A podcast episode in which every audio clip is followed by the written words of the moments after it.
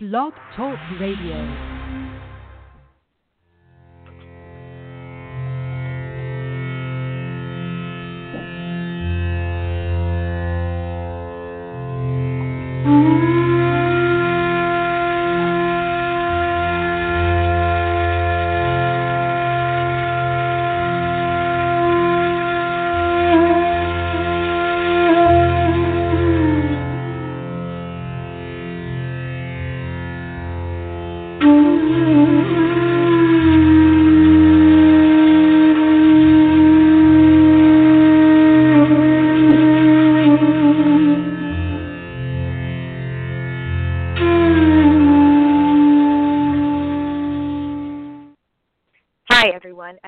To Zen Up, a podcast produced by Sunbury Press's Book Speak Network, and you are on episode six. I am your host, Susan Kiskis. In the show, we bring two worlds together wellness and spirituality. From yoga to Buddhism, healthy eating to turning dreams into reality, listeners will find themselves on a journey into their own virtual spiritual pilgrimage. If you want to continue the conversation after the show, visit my Facebook page, Yogic Living with Susan, or sign up for my weekly newsletter at susankiskis.com. My guests today are Jerry Dorsman and Bob Davis, co authors of How to Achieve Peace of Mind A Practical Guide. Before retiring in 2017, Jerry worked at a mental health clinic for 28 years, counseling clients with mental health and addiction disorders. His first book, How to Quit Drinking Without AA, became a recovery bestseller. Jerry is also the author of How to Quit Drugs for Good and a contributing author of Live Longer While Feeling Younger A Guide to Health and Happiness as We Age. Bob has taught yoga in North Delaware since 1971. He has also worked as a stress management therapist. Bob has been nominated for two Pushcart Prizes and received three Delaware Division of the Arts grants for his writing. Jerry and Bob, welcome to Zen Up. Thanks so much, Susan. Thank you, Susan. Good Thank you for being show. here today. You both worked together on how to quit drinking without AA, and I'm wondering how did you both come together for that project, and how did that lead to your book, How to Achieve Peace of Mind: A Practical Guide? Well, um, we actually were working together at a mental health clinic in Maryland, and uh, working with ways to help uh, our clients actually improve their lives and to reduce stress and um, um, make better decisions and so forth. Um, and um, then we started talking about. I had already published one book, and we started talking about doing one together that would talk that would deal with uh, managing stress in our lives and reducing stress and generally feeling better. Or as we came up with the title, How to Achieve Peace of Mind for this book. Um, that's that's uh, the way we started. We got together and started looking at it that way. Um, Bob, what do you have to offer on that too? Do you have any um, anything to add? Yes. Jerry and I have known each other since high school, so we go way back. Oh and wow! um yes. right. and uh Jerry wrote his first book, uh, How to Quit Drinking Without AA, um, and got me involved because I had I had developed my writing skills. I had done a lot of writing at that point. And then we happened, as Jerry said, to be working at the same mental health clinic. And after his first book was published, How to Quit Drinking Without AA, we decided that we'd like to work together a lot as far as the writing projects are concerned. And um, that's how we planned our second book, uh, How to Achieve Peace of Mind. Very good. So you were able to both take um, your experience over the years as therapists, and then I guess did that develop organically then through your practice? Well, it was somewhat that, but also just in our personal lives, each of us was using so many techniques to help improve our own peace of mind that uh, we had uh, already, uh, you know, wealth of information about various uh, options um, for doing so, and so that's what uh, that that really helped us develop the book. We we actually went through and picked out dozens and dozens of techniques that uh, one or the other of us or both of us had tried, and um, and proven there that it had a, a, some good success with us. So um, that's how we developed. We we were working together, right? You know, just in the outline phase. We were saying, well, this technique would be a good one to put in, and uh, and that was part of how we developed it. And I think we came a long way with our planning uh, by deciding to divide um, the book up into four aspects physical, mental, emotional, and spiritual peace. And so um, we looked at it as a, a whole per- person approach by um, involving those four aspects and addressing those four aspects physical, mental, emotional, and spiritual. Um, so the book represents an integrated approach to peace of mind. And the other thing about the book um, that we initially talked about, we wanted it to read sort of like a cookbook. So readers could just, they didn't have to read it from cover to cover. They could jump around and choose whatever um, technique for them. So we looked at that as like diverse recipes for different people with different tastes. I love that you actually use that analogy because as I think about this in your, you know, your book, you have 140 ways to help people, you know, find peace of mind. And immediately my brain went to Julia Child writing her, you know, French Mastering Cookbook, which is such a magnum opus. You know, I'm thinking as you both are using all right. of this, these resources that you have in your personal and professional lives, and then you narrow it down to 140 ways, like 140 recipes, and then um, and and then you know, of course, you're able to then restructure that into these four different um, aspects of doing so. So I love Bob how you're actually saying that it was a very uh, conscientious choice to not only create these four subdivisions, but that you you created it as a more digestible way that if someone didn't want to sit down to read from cover to cover, they would be able to almost open up to a recipe for how to achieve peace of mind in that moment. Yes. And but despite having may, I was just going to say, uh, Susan, that some of the techniques, uh, you know, may take you can try them in just a couple of minutes, and others take uh, you know a little bit of time to work into and learn. Uh, so there are lots of different time frames to each technique, and um, that's why you can come up with something like 140 because some of them are like attitude changes that are longer term, and some are uh, you know simple tricks that you can use with the mind to try and change how you feel in the moment even though you allow um, through the the way that the book is laid out for people to be able to um, selectively choose, you do have like you know, and I think um, just based on the way you're also talking about the book is that you really are encouraging people though to do this very integrated way, uh, like uh, integrating this full change into their life. That in order to have peace of mind, there is the physical aspect and the emotional aspect and the mental aspect and the spiritual aspect that all four kind of create the perfect um, or the most successful way to to kind of achieve balance and peace. Does that is that the correct assessment? Yes, it's it, as I mentioned before. We looked at it as a whole person approach because it encompasses the approach encompasses those four aspects. Um, so that's what we had in mind, and we also had in mind um, that this particular book is based on the idea that uh, our own inner peace as individuals creates outer peace. In other words, mm-hmm. the world can never be peaceful unless the people in the world find peace within themselves.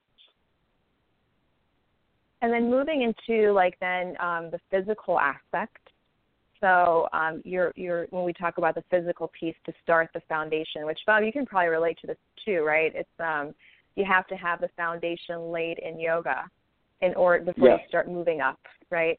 And um, yes. and so it's wonderful how you actually then you go through the physical aspect in terms of food and breath and um, and then even like movement and acupuncture. So, can you talk a little bit more about some of the things that you go through in the book, and just overall when you're working with um, with your patients on how to create the physical aspect, the the foundation?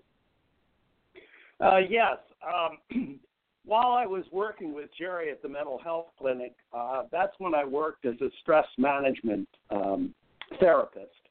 Originally, I directed a housing program for the mentally ill, and we had a very open-minded uh, director of the clinic, and uh, he knew that I was a yoga teacher, a certified yoga teacher.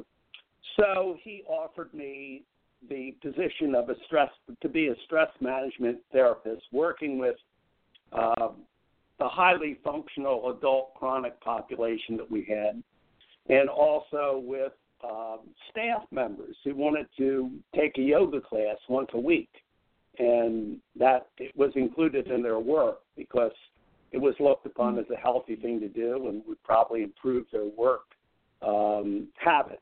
So um, that's how I started working with particularly patients who had mental health problems. And then my other class that I had was with uh, sexually abused teenage girls. And um, in this particular area of Maryland, which is largely rural, there was a high uh, incidence of incest.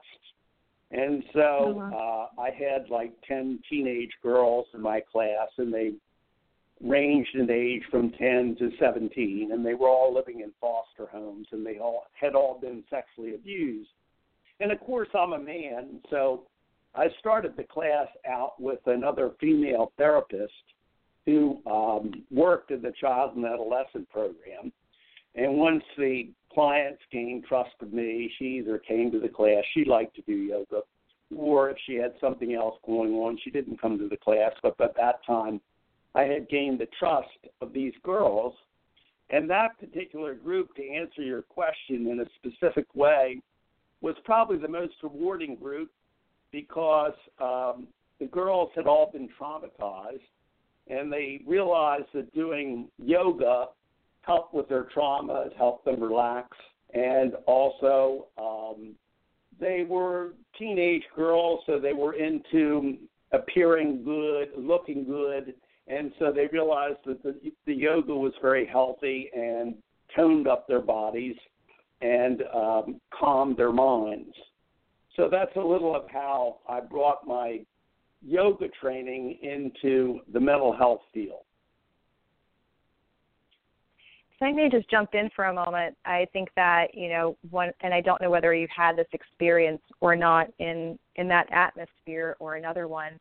But again, I, I coming back to any physical activity or form where you have um, a quiet space and you're able to move. So whether that's free dance or yoga, um, or tai chi or qigong, to have that space that you know that we store the the thought is that we store trauma in our bodies and we start to move we we begin to also release them which is why another reason i love the fact that you you did both of you started this book on the physical you know the physical piece. And i'm curious bob whether you um had experienced that with seeing people then release trauma as they're going through um, the physical practice of yoga asana did I witness that? You're saying, did I see that? Yeah, I see that. I know that in classes I've been to, I'll see people who are doing their asana practice and they just start to just uh, really cathartically cry because they're releasing some type of trauma that they've had. Yes, I saw that uh, with the um, the group that I have of, of, of sexually abused teenage girls. I saw that release of trauma. I must admit I didn't see that as much with the adult um, chronic patients, most of whom were on uh, medications, some very strong medications.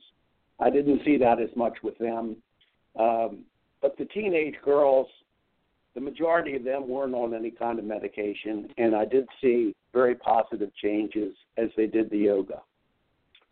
So, uh, and then aside from jumping here a minute too. Yeah. Um, the uh, re- sometimes releasing tension in the body um, can take different forms as well. We talk about um, acupuncture techniques. We talk about uh, massage um, and uh, Feldenkrais. I mean, all the different types of uh, movement therapies that uh, have been proven um, successful. And we at least uh, give an introduction to how they work, and then people who are interested can go take a class, um, or you know, if it's a massage, they can uh, uh, schedule one.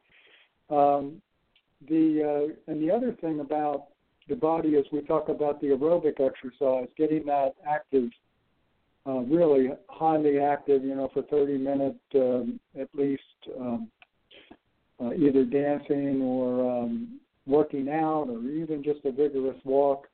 We talk about making sure to choose some kind of aerobic uh, exercise as well, uh, if that suits your nature. Mm-hmm.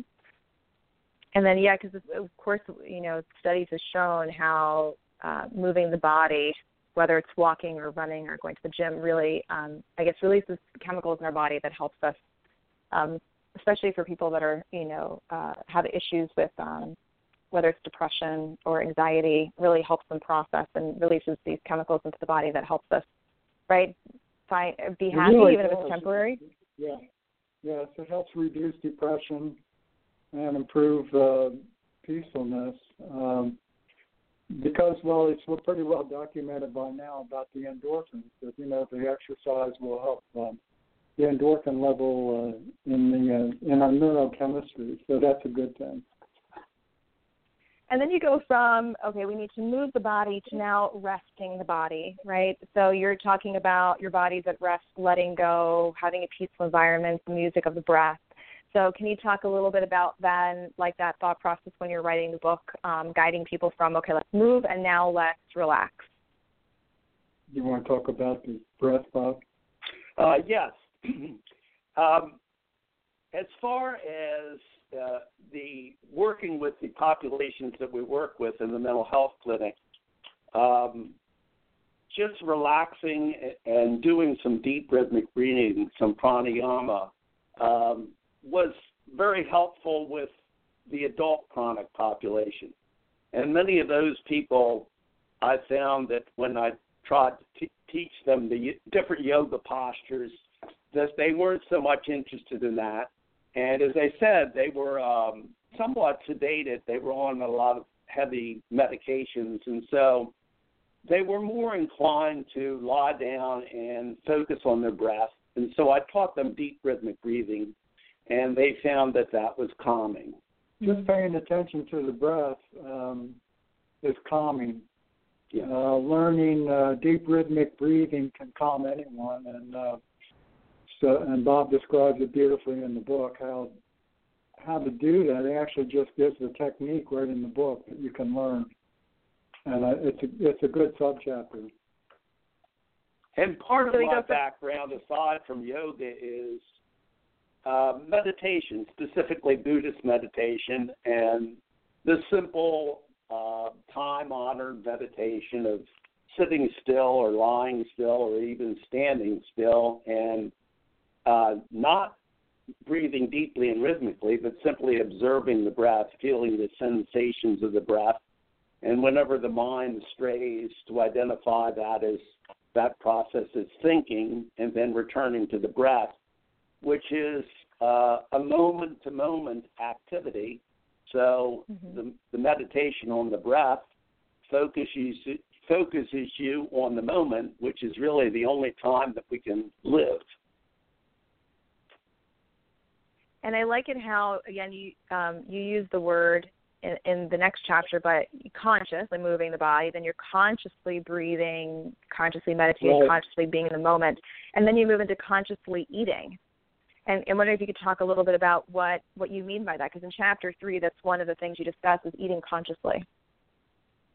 Well, I'll pick up on that. Um, in America, we not only eat fast food, but we eat food fast. uh, and one thing that can really help is in our lives is to um, pay attention to the food we're eating. Um, which is that there's a couple of different parts to this, but one of them is to just uh, be in the moment with the food we're eating. Um, and uh, take your time with it. Um, and so we've worked with uh, some of the chapters there, and also to have thankfulness for your food, Um, and then I'm going to go a little farther, but I'm going to talk about choosing the right kind of foods for to promote health and um, peacefulness. Um, I divided it up into uh, a few different categories, and um, one of them is um, the uh, the foods that cause agitation. We want to avoid those.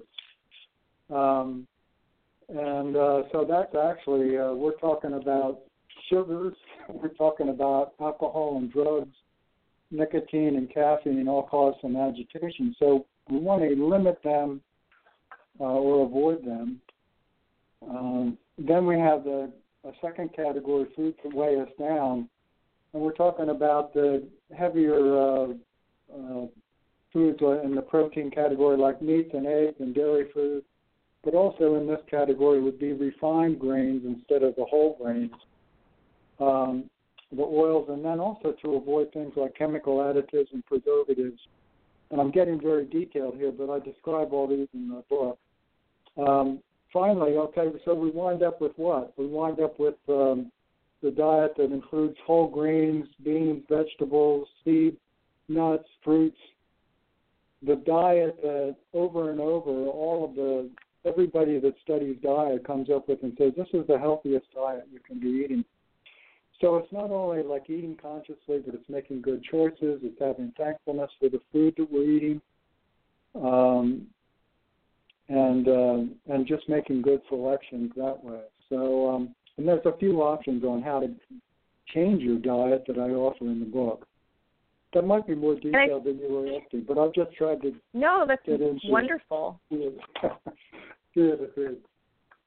I love it because you know the one thing I think most people are unaware of um, is how the gut plays such a huge role in our energy level um, in our emotional, um, you know, whether anxiety or stress, um, in our, um, you know, in our sexual desires, in our sleep, um, and you know, and when we are putting empty calories in by eating foods that are really high in fat and have a lot of additives, then we're not putting a lot of more nutritional foods in you know that are high in vitamin A and and K and and C is that you know our our stomach feels like it's full but we're not actually getting the solid nutrients that we need to to pass you know into the the bloodstream. And um it's such a huge cycle and I think that people have such an emotional attachment to food that they um and then the lack of I think uh knowledge about how important the food we eat and how it really does uh, affect our whole lives. So I love the fact that you addressed that in the book, and I like how you actually just went into the detail, Jerry, about um, some of the things that you're helping people with in the book, or this is what are healthy foods, and these are some of the things that you can avoid, and um, and you know, and even addressing like in terms of like you know the sugar and the caffeine, the alcohol, and the drugs too. It's also like the um, alkaline versus acidic diet because we eat such an acidic diet in this country too. Exactly. Yeah. And then it looks I, like you're also mentioning about you were mentioning about thankfulness for your food as well. And Bob, would you talk a little bit about that too? Because I think that um, also, you know, from a yoga perspective, you could probably relate to that as lot too. It's it's that conscious eating and then the thankfulness for it. Can you address that? Uh, yes. Uh, so the aspect there is that uh, oftentimes we eat and do something else at the same time, such as watch TV and eat at the same time. And we, we aren't consciously eating then, and we don't really taste our food, and perhaps more importantly, we don't enjoy our food. And as Jerry said, we tend to eat too fast. By eating too fast, we don't gain the maximum amount of energy from uh, nourishment and energy from the food that we eat that we that we would if we eat ate very slowly and chewed our food thoroughly. And by doing that, of course, we enjoy the food a lot more. So, um, with my background, I've been to a lot of meditation retreats that are silent retreats, and the eating is part of the meditation where you sit at the table and you um, you feel gratitude for your food because it's keeping you alive and you enjoy your food and you thir- and you chew it thoroughly and you focus completely on the act of eating. Um, so that's my orientation toward eating as a result of my background as a yoga teacher and a student of meditation. Yeah, absolutely. I I had um I, there was a woman that I know she was teaching like a mindfulness tea ceremony and it was all about and I would incorporate this into some of my restorative yoga classes, but it was being aware of like the warmth of the tea in front of you and how it smells and how it tastes and then just every single sip is a conscious as you're talking about in meditation it's being present in that moment. And um and of course when we're eating slowly right our body starts to signal us that we're getting full which is if we're eating really quickly and we're distracted we're not allowing uh, that communication to happen between the gut and the the brain if you will that acknowledgement and we love and people love the flavor of food and we love tasting so that mindful eating just provides us with another opportunity to just really feel each of the sensations and each of the flavors too so there's a healthy benefit but then there's that fun benefit of eating then right So Yeah. true, yeah. You said the right phrase, Susan, mindful eating. so it's eating mindfully. And also, uh, you made me think of something else that I I read or heard somewhere that it really takes about 20 minutes for us to realize how uh, filled our stomachs are after eating. So if we eat slowly, we're more aware of uh, how much food we actually need and when we're getting full without eating too much. So it can be very mindful eating can be very helpful as far as um, controlling your weight, for instance, with weight uh, with weight problems. So Bob, you're awesome. I love that. That's a great segment too, right? It's the sensing of the fullness. So how about we move into the mental part, right? The next part, like one of the sub chapters, the sections that you call, you know, when it comes to the the mental aspect is sensing wholeness, and you talk a lot with um, in terms of the mental thought about listening and um, and also almost having a sense of equanimity, right? Um, and I'm wondering if you can kind of talk now to people who are looking to to build these these steps. You know, they um, they've got the physical, let's say they're doing some movements, and then they're starting to become mindful of what they're eating and how they're eating. And now we move into that mental aspect. Can you discuss uh, a little bit more about some of the the basics and some of the things that you found to be the most successful ways to incorporate that? I uh, are you talking about like attitudinal changes, mental attitudinal changes? I think so. Yeah, like um, I know that when you're talking about freeing yourself from thought, right? It's using a very Buddhist concept, if you will, which is separating yourself from the outcome. You know, being aware of the moment as opposed to in the moment, if you will. Um, Right. That you are not.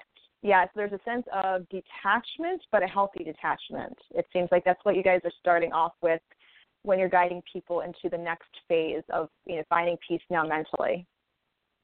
So let me just uh, say something about the um, the design of the book. You're you're getting into it here. Um, what we did a lot was um, we talked about um, active and then passive uh, roles. So we talked about um, getting into um, so like with uh, inner peace, we talked about our bodies in motion. Then we talked about our bodies at rest, right? And then with Mhm. mental peace, we talked about freeing yourself from thought and then involving yourself in thought. So there's Mm. a couple different. It's like kind of the opposite effects, but there are techniques that work in both types of categories. Uh, with emotional peace, we talk about making connections, and we talk about breaking connections. And you'll notice that that's kind of the lead uh, two chapters in each of our um, parts, each each part of the book. So And I anyway, you were talking about sensing wholeness. Uh, so that's one of the ones that to- we're talking about involving yourself in thought, and talk about well, as in as J. Krishnamurti said, uh, "You are the world."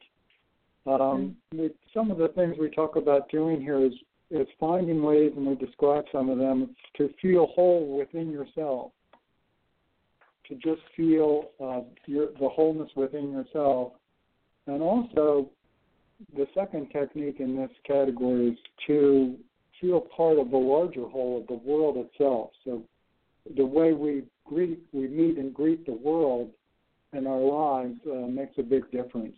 And so th those are a couple techniques that we mentioned when you brought up that subsection about sensing wholeness. Mm-hmm. And also the um, freeing yourself from thought.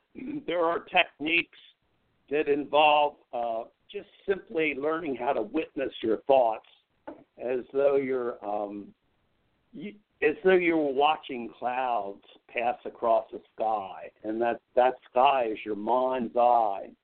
And I think we use the metaphor of a television set that um, most of us don't realize that the mind, the human mind, is oftentimes can be likened to a TV set that's on all the time. And through mm-hmm. these different techniques, many of them yoga techniques, we can learn that we we don't have to have that TV on all the time, or at least we can turn it down and um, you know turn to different switch to different channels. Uh, and then by doing that, by gaining that detachment from thoughts that we from our tyranny of thoughts, we can become better thinkers when we need to use our rational mind. I love that you both actually touched on that the um, that there is this difference, but that um, one feeds into another. It's learning how to separate yourself and to to be a witness of your thoughts, um, and uh, and and then there's also the active part because I think a lot of times what you see is other um, sometimes these extremes which lead to unhappiness, right? It's that everyone feels like everything is happening to them and that they're not an active participant in their life. And then you have people that wind up becoming so attached that they'll say, well, I'll let, like let's say the universe guide me to where I need to go, but you have to be an active participant in, in your creation, right? Um, so yes, I love that you do talk exactly about those true, two. Yeah. Well put. Yeah. but you're you're well put because you're the one that yeah that that gives people these these these tools. Um, so can you um, like Bob, you were talking a little bit about that meditation practice. Jerry, do you have something that's um, one of your favorite uh, practices that you that you share in the book that you want to um, to let the audience know about? One of my favorite practices. Mm-hmm. Um, well, one of okay, one of my ones that's kind of a um, a simple meditative technique um, is called the stop technique, um, where what you do is uh, our minds just continually flow, right? There, there's something constantly moving inside our brains. And this is something we can do without sitting down to do a formal meditation. We can just at some point in in uh, the day yell to ourselves, inside ourselves, stop. And then stop everything. Stop all the thought. Don't move. Don't move any part of your body. You're just frozen in time for a moment. And you're not even breathing for that brief moment. And the interesting thing is, even the thoughts can stop, and then when the thoughts start up again, they feel so fresh. they feel so new. Um, so I describe how to do this stop technique in the book, and it's just it's kind of a fun. It's a, it's one of those quick little techniques, but some people um, can do it throughout the day. Every so often they'll, and there have been even people who will set a bell that every time the bell goes off, they'll stop whatever they're doing for a moment, and it just changes your perspective. It's amazing what happens. Um, it, it also brings you the realization of how racy your mind is, how much your thoughts are speeding through your mind, and how revved up you are, and how much adrenaline you might have coursing through your body. And if you just stop, you realize your energy level, and you realize if it's a positive energy or an energy that's draining you of of health and peace of mind. No, it's a it's a very insightful technique and very simple to do. And I, I probably that's one of the wonderful tools that you're using also when you're dealing with change in your life as well, right? Because that's something that you address in the book that I think is always uh, such an important um, topic for people is how to how to move through change, right? And um, so, do you find that that particular meditation technique, or if there's another technique that really does help people um, with dealing with change in their life? I think there are just so many techniques, and uh, like Bob mentioned earlier about this book is kind of like a, a recipe book where people can go through and pick and choose what given techniques uh, feel best for them and feel like they're going to gravitate toward and then choose those. But yeah, here's what I believe: the more techniques you choose and work with, um, the more peaceful you're going to feel. So, so it's like you could pick it up and say, "I'm just going to try one or two things," and and you'll gain a little bit like that. But if you do like mm-hmm. five or six or seven things, you you'll gain more. And then if you do, you know, like eight or ten, you're going to start changing your life in a way. So is that what you're getting at? Like where you're saying, hey, you can use it as a life changing book or me- or set of methods, or just kind of pick and choose and uh, and get and just add one or two things to your life. Mhm. And then and I, yeah, and it, and I think that also too the one thing for people is to recognize that um, one of the benefits also of what you're you know you talk about in your book and, and everything in this conversation too is that not every single um, option is going to work for every person, and it's exactly. kind of like a. Right. Yeah, you have to try and you know try several times to see whether or not that fits with your lifestyle and that fits with what you what's working with you emotionally or mentally or physically um, before you're able to to really um, find the one thing that for whether it's six months or ten years is really going to help create that that foundation for you. Um, and I think, and the other thing too is like uh, before we leave the the category of, of you know achieving peace through the the mental aspect, is that in terms of change, is that people, you know, human beings don't deal with change very well. And I believe very strongly that comes from our survival instincts from our ancestors. You know, change usually meant that there's the you know a, lion is coming to attack us, right? And so um, change had a yeah. negative. Yeah. So yeah. that that part of our brain, that DNA of you know danger, you know change equals danger. I think that that has not kind of left us, and it's in that very primordial feeling that we apply to any change in our life. And um, and I'm wondering, Jerry, if you have you know in the book when you're talking about change, you know, life life changes. What what guidance and suggestions do you give to people? You know, is it to really incorporate the pranayama and to breathe through it? Is it to use these, you know, meditation techniques? How do you address that? One one way I address that, and that you touched upon it with just what you said, is that a lot of people are uptight and they don't have peace of mind, but they don't realize it. So to just take one technique, for instance, sitting meditation. Uh, you know, if you practice sitting meditation, you could say that the new agey concept of that you sit, you follow your breath, and you're going to be serene and peaceful. That really isn't the case oftentimes. That might come later, but with many people, when they sit and try uh, to, to follow their breath, they realize right off the bat how chaotic their minds are. Their mind, their minds are straying all over the place.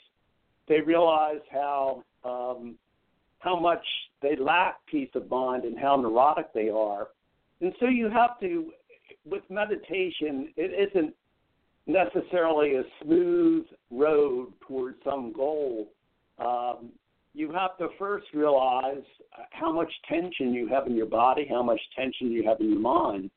And that's a tough realization for a lot of people, uh, necessary to go through that uh, in order to to find peace of mind, and a lot of us have to do that. So the idea of you know you sit down and meditate and you're going to be peaceful is really not the case oftentimes. It's a it's it, you go through a lot of changes as you say, and oftentimes those changes can be a little intimidating or frightening, but it's good to realize uh, to open yourself up to that experience because that's actually what you're going through every day without realizing it, without realizing mm-hmm. how much chaos is in your mind. Speaking of chaos, I love it how well, uh, I love how in chapter nine. Oh, there you go. You have I love it how in chapter nine you actually have a section called "Just Say No to the Media," and this is in your section about emotional. and I think that can apply to social media as well. And um, and Jerry, you're talking about you know again these dynamics in each of these sections. So in the emotional section, there is the detachment, and then there's the you know the reaffirming and the connecting through the positive. Um, so can we just briefly talk about um, detaching from unhealthy things, and then how to seek and um, cultivate the things that are positive that you that you would guide people through? Well, one of the uh, things we talk about and uh, and uh, is to go through a media fast, to take a take a break from the media every so often.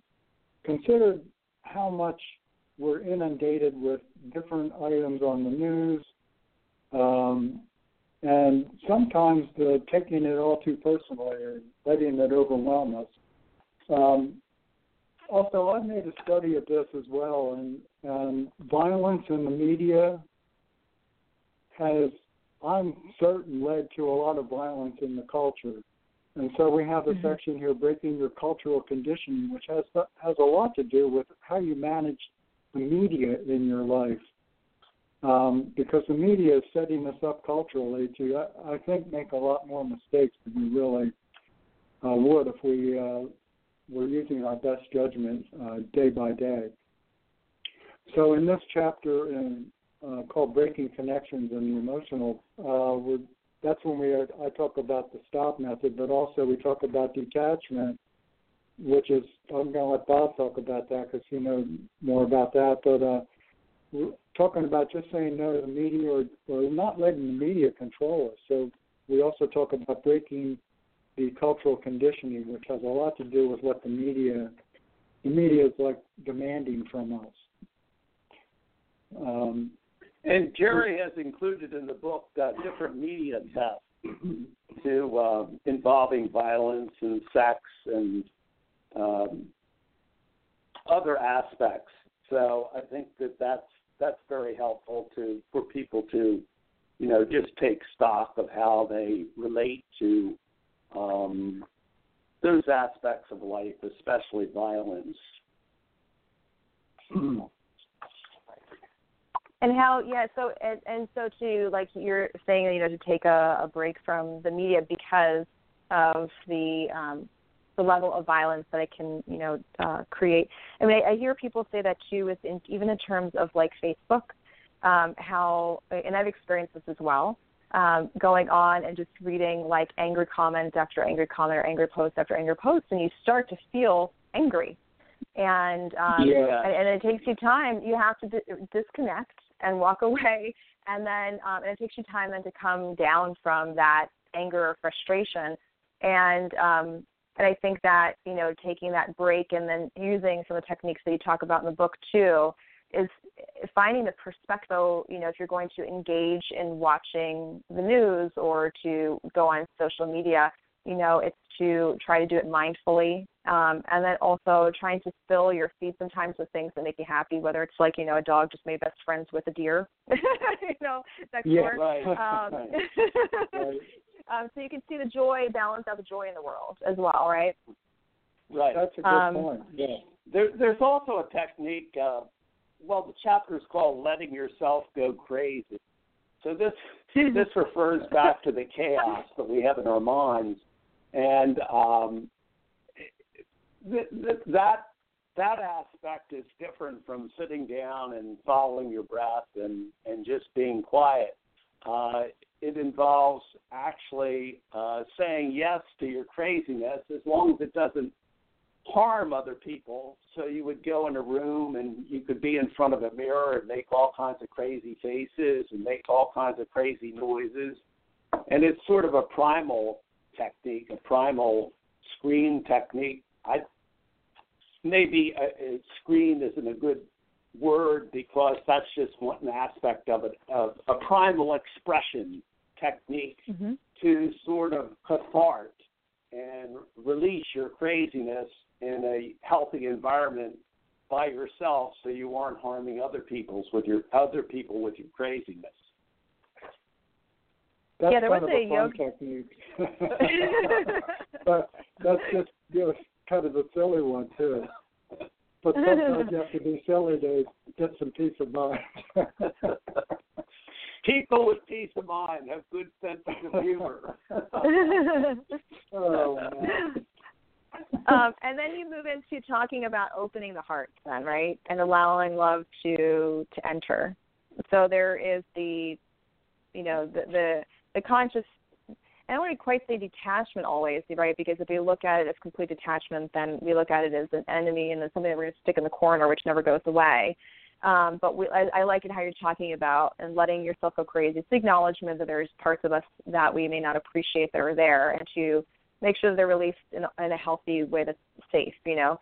But um, but then also for people that a lot of times they find that are you know suffering from trauma, there is a complete closure, you know, and you move from the mental into the emotion or the excuse me, the emotional into like opening the heart, you know, allowing love to to enter in um, and, and having self love. And I'm wondering if you could talk about that because I think so many of us detach or we don't have self love in our life.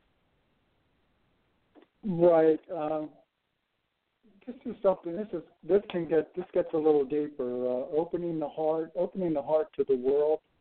Some people are hurt so badly that uh, it can take a while to work through this and to uh, actually begin to do it right. Um, but every time we approach it and do a, get a little bit farther, we're improving ourselves. Um, we talk about a lot of different ways to allow love to enter our lives.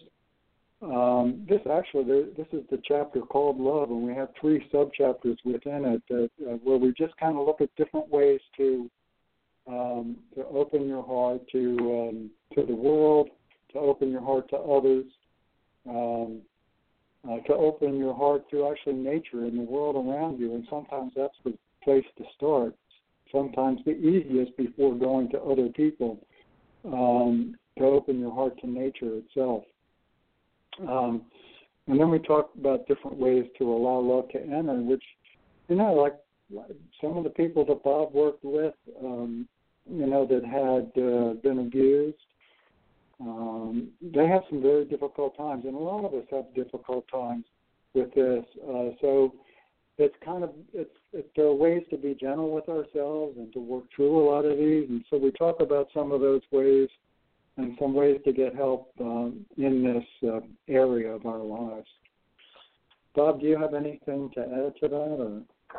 Yes. Um, a lot of people have been traumatized, but um, because of their traumas, they can be, and I'm not criticizing them for this, they can be very consumed with their own problems.